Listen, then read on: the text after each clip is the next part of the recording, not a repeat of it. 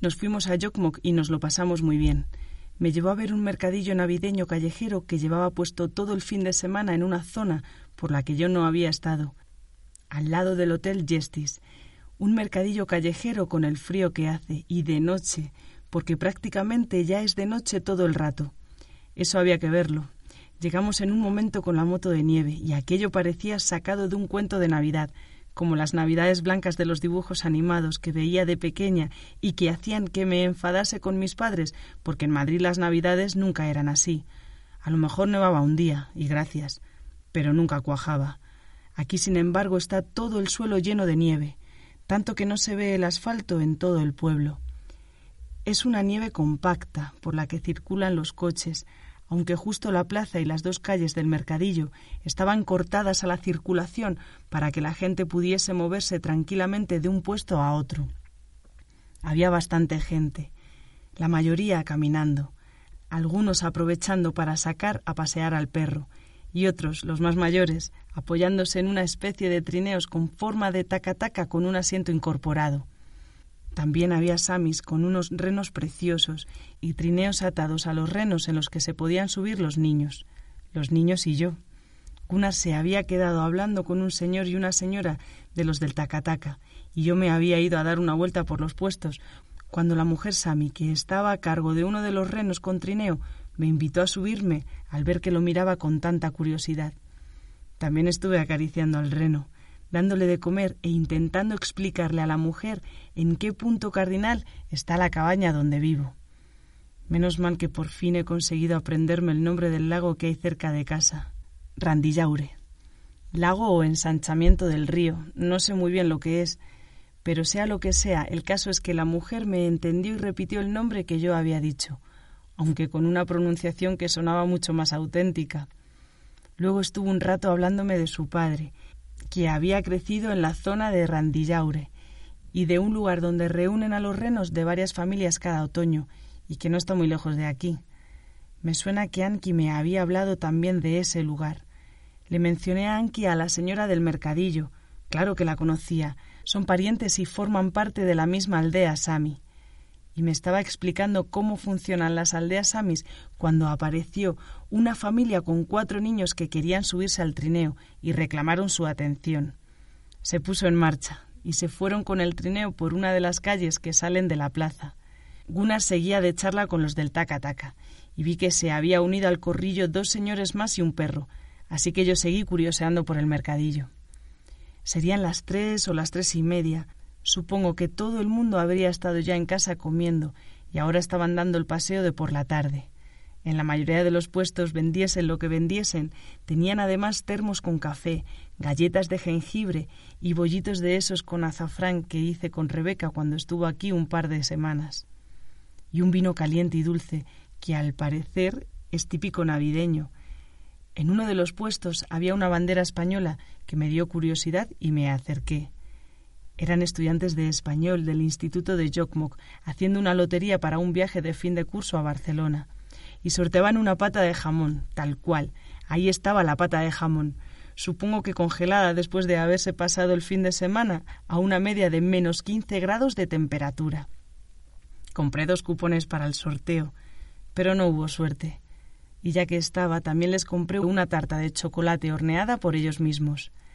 Me tomé un café allí con ellos hablando español con la profesora, y luego el señor del puesto de al lado, que era el abuelo de uno de los niños y estaba vendiendo tarros de mostaza, me invitó a probar el vino caliente. Y ahí me quedé hasta que llegó Gunnar.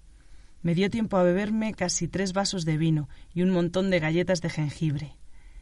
El sabor de la primera galleta no me hizo mucha gracia, pero es verdad que combinaban muy bien con el vino dulce, y después de la segunda ya no podía parar aunque lo que necesitaba después de tanto vino era comer algo más consistente. Se lo dije a Gunnar, que necesitaba comer algo salado, y me propuso que entrásemos al restaurante del Hotel Gestis. No era la hora de la comida, ni la de la cena, pero siendo el fin de semana del mercadillo navideño, seguro que tenían la cocina abierta todo el día. Y vaya si la tenían abierta. Bufé navideño continuo desde las once de la mañana hasta las once de la noche. Cuando entramos había bastante gente ya de sobremesa, tomando el café de después de la comida, y nos sentamos al lado de la chimenea en una mesa en la que había unos conocidos de Gunnar, una mesa alargada que parecía de comedor de colegio.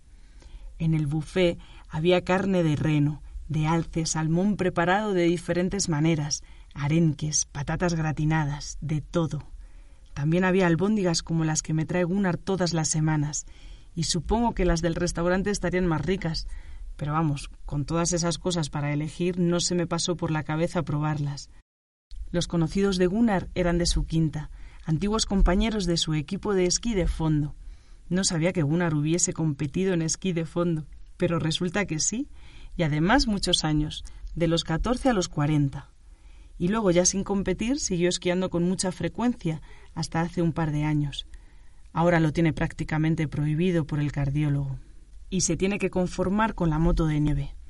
Estuvieron hablando de los viejos tiempos, al principio en inglés para que yo me enterase, pero no tardaron en pasar al sueco. Yo me entretuve observándolos y observando al resto de la gente que entraba y salía del restaurante, y también acercándome varias veces a las mesas del buffet a coger más comida y postres. Salí de allí rodando. Luego estuvimos dando un paseo, viendo el resto de puestos del mercadillo y las calles de alrededor. Una de las cosas que más me llamaron la atención era una especie de hogueras que había en varias esquinas del mercadillo, iluminando y calentando. Y luego muchas velas. Velas en los puestos y velas en las ventanas de las casas. Es una zona de casas bastante antiguas y bonitas. Al lado del Hotel Justice hay un cine de principios del siglo XX que ahora al parecer apenas se usa porque no le han instalado el sistema digital, pero que cuando Gunnar era pequeño estaba en pleno apogeo. Los dueños del hotel fueron los que montaron el cine, el primer cine de toda Laponia. Bueno, Gunnar no sabe si eso es del todo cierto. Le extraña que trajesen el cine a Jokmok antes que a Luleo o que a Kiruna. Pero al menos eso es lo que le decía siempre su padre, que había sido el primer cine de Laponia, y que cuando uno es pequeño lo que dice un padre es verdad de la buena. Mientras paseábamos me estuvo hablando de sus padres y de sus recuerdos de infancia. Me contó que había crecido justamente en esas calles. Vivían en una de las casas que daban al mercadillo, y me señaló incluso la ventana de su antigua habitación, que era una de esas ventanas que ahora tenían velas encendidas iluminando la calle. La casa la vendió cuando murieron sus padres, por supuesto que no me mencionó que era adoptado y que había llegado a Jokmok con seis años, pero yo no podía dejar de pensar en ello mientras él iba enlazando las historietas de su infancia una detrás de otra. Me habló mucho del mercado de invierno, que al parecer es lo más famoso que tiene Jokmok y que no tiene nada que ver con el mercadillo de Navidad. El mercadillo de invierno es más grande, mucho más, Gunnar dice que si le nombras Jokmok a un sueco cualquiera, lo primero que te mencionará es el mercado de invierno, y luego poco más, o nada. El mercado de invierno se celebra a principios de febrero, y según Gunnar, se ha convertido en una locura. Vienen más de treinta mil personas cada año, y no sabe dónde se mete tanta gente. Más de una vez, Rebeca le ha llenado la casa con amigos que vienen a Jokmok para la ocasión. Él, sin embargo, prefiere acordarse del mercado de invierno de los años 40 y 50, antes de que se masificase, de su mercado de invierno, cuando todavía se celebraba en esa zona de Jokmok, cerca del Hotel Jestis y de la casa de sus padres, antes de que lo trasladasen al otro lado de la carretera, donde está el ayuntamiento y la oficina de turismo. En esa época, en los años 40 y 50, el mercado era todavía un mercado ahora es más bien una atracción turística o cultural o todo a la vez, y sigue siendo en parte mercado porque está lleno de puestos donde se pueden comprar cosas. El mercado de invierno que Gunnar recuerda de su infancia se parecía más, según dice, a lo que había sido durante varios siglos, un lugar de intercambio de productos samis con productos del resto del mundo. En Jokmuk está todo cerca, y creo que no habríamos tardado más de cinco minutos en llegar al polideportivo si hubiésemos ido directamente allí desde la zona del mercadillo navideño. Pero todavía quedaba un buen rato para que empezase el partido y dimos una vuelta más larga. Teníamos que hacer la digestión de la comilona y además Gunnar se había arrancado a contarme historias de Jokmok y quería enseñarme unos sitios y otros. Empezó hablando del mercado de invierno, pero es que la historia del mercado de invierno y la historia de Jokmok van de la mano. Dejamos atrás el mercadillo navideño y salimos a la calle principal, es decir, a la carretera. A la izquierda Lulio y a la derecha mi cabaña, Kivjok y las montañas. Cruzamos y Gunnar me señaló dónde estaba la antigua farmacia, el ayuntamiento, la oficina de turismo, la plaza donde ponen el escenario para los conciertos en el mercado de invierno. Luego nos metimos por una calle cuesta arriba y llegamos a la iglesia vieja, una iglesia de madera roja, muy pequeña y con pinta de estar muy bien cuidada. Parecía casi de juguete. El tejado de la iglesia estaba todo blanco y el recinto de alrededor también, pero alguien se había encargado de hacer un camino de nieve prensada para poder pasar desde la calle hasta la puerta de la iglesia. Intentamos entrar, pero estaba cerrada, aunque se veían pisadas recientes. Gunnar dijo que serían de la misa de esa misma mañana. Al fin y al cabo, era domingo y la iglesia sigue en uso. Me contó que la iglesia se había quemado a principios de los años setenta, que se acuerda perfectamente de cuando vino a ver lo destrozada que quedó y del sofocón que se llevó su madre. Al final decidieron reconstruir la iglesia y tuvieron la buena idea de hacer una réplica de la anterior, al menos la parte exterior. Se supone que la dejaron tal cual la habían construido originalmente en el siglo XVIII o en el XVII. Una se hace un lío con las fechas y los siglos, y no es por la edad, dice que siempre le ha pasado. Pero ya sea de un siglo o de otro, el caso es que cuando la construyeron la iglesia vieja era un cuerpo extraño en Jokmok, eso era tierra de samis, y lo sigue siendo, pero en aquel momento lo era aún más. Y una de las obsesiones del Estado sueco era la de cristianizar a los samis. Se quemaban los tambores de los chamanes y se obligaba a la gente a ir a la iglesia. La otra obsesión era conseguir que los samis y los mercaderes que comerciaban con los samis pagasen impuestos al rey. De hecho, esas fueron las dos razones principales que llevaron a uno de los reyes suecos, Karl no sé cuántos, a fundar el mercado de invierno en Jokkmokk. Por un lado, para celebrar bautismos y bodas cristianas, y por otro, para tener controlado el comercio de los samis y así poder cobrar impuestos. Eso sucedió en el año 1605, por lo que sé algunas sí que se sabía esa fecha, y a mí también se me ha quedado grabada. No solo se fundó el mercado, sino que se prohibió que los samis de la región comerciasen en otros lugares. Todo el comercio de la zona tenía que pasar por Jokmok para que los recaudadores de impuestos pudiesen supervisarlo y para que los sacerdotes cristianos pudiesen empezar a controlar las creencias, tradiciones y modo de vida de los samis. La elección de Jokmok no fue casual. Jokmok ya era un lugar habitado por los samis, sobre todo en invierno, porque en verano muchos de ellos se iban con los renos a las montañas, en nuestro paseo camino del Polideportivo, después de ver la iglesia vieja y de bordear un lago, pasamos por el lugar donde en su día estuvo ese asentamiento tradicional, precristiano y presueco. La costumbre era que Jokmok se llenase de gente en invierno y que se vaciase en verano, pero poco a poco empezó a crearse una comunidad que vivía allí todo el año, gentes venidas del sur, osamis que cambiaban su modo de vida y abandonaban el nomadismo. Así nació el pueblo de Jokmok. He tenido que pasar seis meses aquí para enterarme. Pero por otro lado, si me preguntan cómo se fundó la ciudad de Madrid o el pueblo de Sobradillo, la verdad es que no tengo ni idea. Y lo de Madrid fijo que en algún momento lo habré tenido que estudiar en el instituto. Gunnar había cogido carrerilla, y con la emoción de contarme cosas parecía como si no le afectase el frío.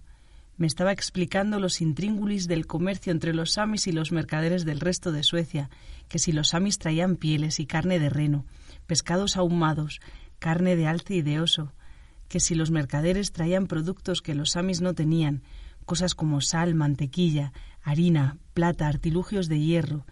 Y claro, entre el inglés y el frío que tenía en el cuerpo, llegó un punto en que yo ya no me estaba enterando de nada. Solo quería llegar al polideportivo de una vez. Cuando llegamos, el partido todavía no había empezado y nos dio tiempo a comprar un café en un tenderete que habían puesto los del club de fútbol de Jokmok. Tenían café, galletas de jengibre, bollos de azafrán y vino caliente. Exactamente lo mismo que en los puestos del mercadillo navideño.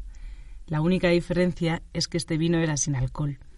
Y también tenían un sorteo para recaudar dinero para un viaje, como los estudiantes de español que sorteaban un jamón, pero en este caso lo que sorteaban era un balón de fútbol, el balón oficial del Mundial de Brasil. A mis ojos mucho menos interesante que un jamón, pero bueno, aún así les compré un par de papeletas. Tampoco me tocó. Saludé a Mahmoud antes de empezar el partido, que vino corriendo a darnos un abrazo y volvió a juntarse con los otros chavales de su equipo. Luego, cuando empezaron a jugar, me di cuenta de que los conocía casi todos, del viaje que hice con ellos hace un par de meses. Hace un par de meses ya. Qué rápido pasa el tiempo. O esa es la sensación que me da a mí, que se ha puesto en marcha y pasa muy rápido. El calorcito muy bien, pero el fútbol siempre me ha aburrido bastante. Así que a los cinco minutos de haber empezado el partido, yo ya había desconectado y estaba pensando en las musarañas, observando a la gente que había venido más que viendo el partido en sí. Vi a Magda con sus amigas, y una de ellas llevaba puesta un traje tradicional sami, una colt, me dijo Gunnar sin quitar los ojos del partido.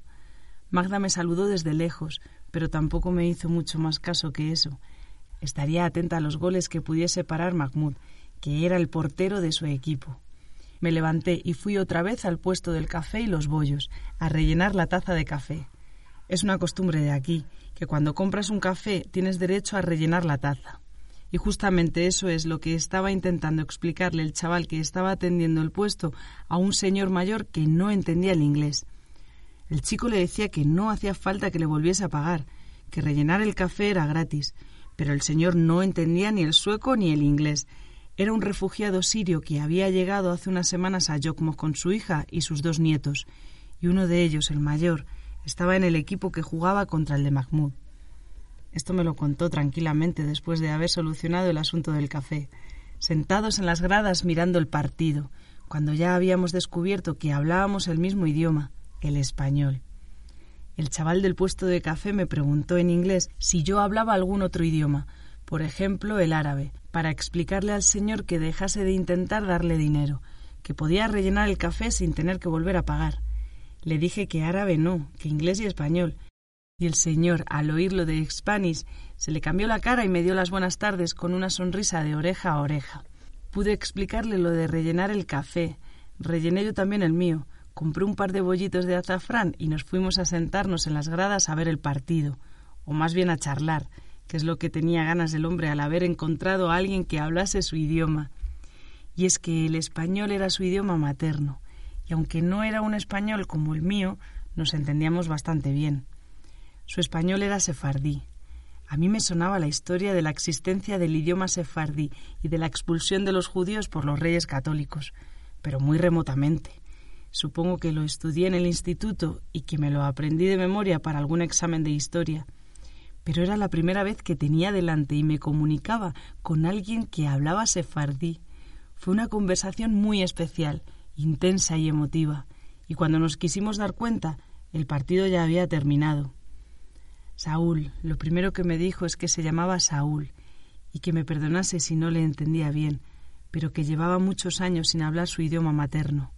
Su mujer hablaba árabe, y nunca aprendió sefardí, y sus hijos, aunque de pequeños lo entendían, nunca dieron el paso de empezar a hablarlo, y a estas alturas ya apenas lo entienden. Saúl nació en el noroeste de Siria, en la ciudad de Kamisli, pegada a la frontera con Turquía, y acababa de cumplir 70 años. Nació en 1944 y dice que los primeros recuerdos que tiene son recuerdos de despedidas. Tenía tres años cuando comenzó la guerra árabe-israelí, cinco cuando terminó y en ese tiempo le dio tiempo a ver cómo se marchaban de Kamisli primero sus tíos y sus abuelos paternos, que se fueron a Nueva York, y luego sus tíos y abuelos maternos, que se fueron a Buenos Aires. Era tan pequeño que el recuerdo de esas despedidas lo tiene bastante difuso, y no fue hasta años más tarde que se enteró de por qué se habían ido todos. Siria estaba en guerra con Israel, y mucha gente de la comunidad judía de Kamisli, igual que de otras ciudades sirias, decidió emigrar. Habían pasado a ser extraños en su propia ciudad. Ahora eran el enemigo judío. Los padres de Saúl, sin embargo, no se fueron. Ambos eran comunistas, miembros del Partido Comunista Sirio, y muy respetados por sus camaradas de partido. Hacía tiempo que habían dejado de formar parte de la comunidad judía. Saúl no se educó en la religión judía, ni en la judía ni en ninguna otra, y su mujer igual, también de Camisli, y también hija de militantes del Partido Comunista. Pero ninguno de los dos siguió los pasos de sus padres, Nunca se metieron en política y al casarse decidieron marcharse de Camisli y buscar trabajo en Alepo. Me miraba a los ojos al hablar, pero de repente se puso a mirar al suelo y me contó que a su mujer la había matado una bomba, una bomba lanzada por los helicópteros del ejército de Bashir al-Assad en los primeros bombardeos a Alepo, en el verano de hace dos años. La bomba cayó en su casa y él se libró de milagro porque estaba en el mercado haciendo la compra. Aguantó en Alepo unos meses más, pero al final decidió marcharse a Sarkeb, donde vivían su hijo mayor y su hija con su marido y sus dos nietos. Su hijo pequeño, cuando comenzó la guerra, acababa de terminar la carrera de ingeniero en Damasco y se puso a trabajar con las telecomunicaciones en el ejército libre. Y ahí sigue. Sarkeb es una ciudad en zona libre, pero ha sufrido muchos ataques, bombas de racimo, bombas de barril e incluso armas químicas. Así que no puede decir que se fue a un sitio más seguro que Alepo, pero por lo menos estaba con su familia y les podía echar una mano. Al llegar a Sarkeb se encontró con algo que le habían estado ocultando, que su hijo el mayor y su yerno, el marido de su hija, también se habían unido a las milicias del ejército libre. Saúl se quedó a vivir con su hija y los nietos, uno de nueve años y otro de quince. El de quince es el que estaba jugando al fútbol, y dice Saúl que si no llegan a escapar de Siria, no habría tardado en unirse también a las milicias, y es que mientras estuvo en Sarkev, Saúl ya tuvo que pararle los pies un par de veces. Pero consiguió hacerlo, consiguió que sus dos nietos siguiesen yendo a la escuela en mitad del caos, y él mismo se puso a dar clases con la Asociación de Profesores y Alumnos Libres de Sarkev. Saúl era profesor de matemáticas. Lo había sido durante treinta y cinco años y acababa de jubilarse cuando empezó la guerra.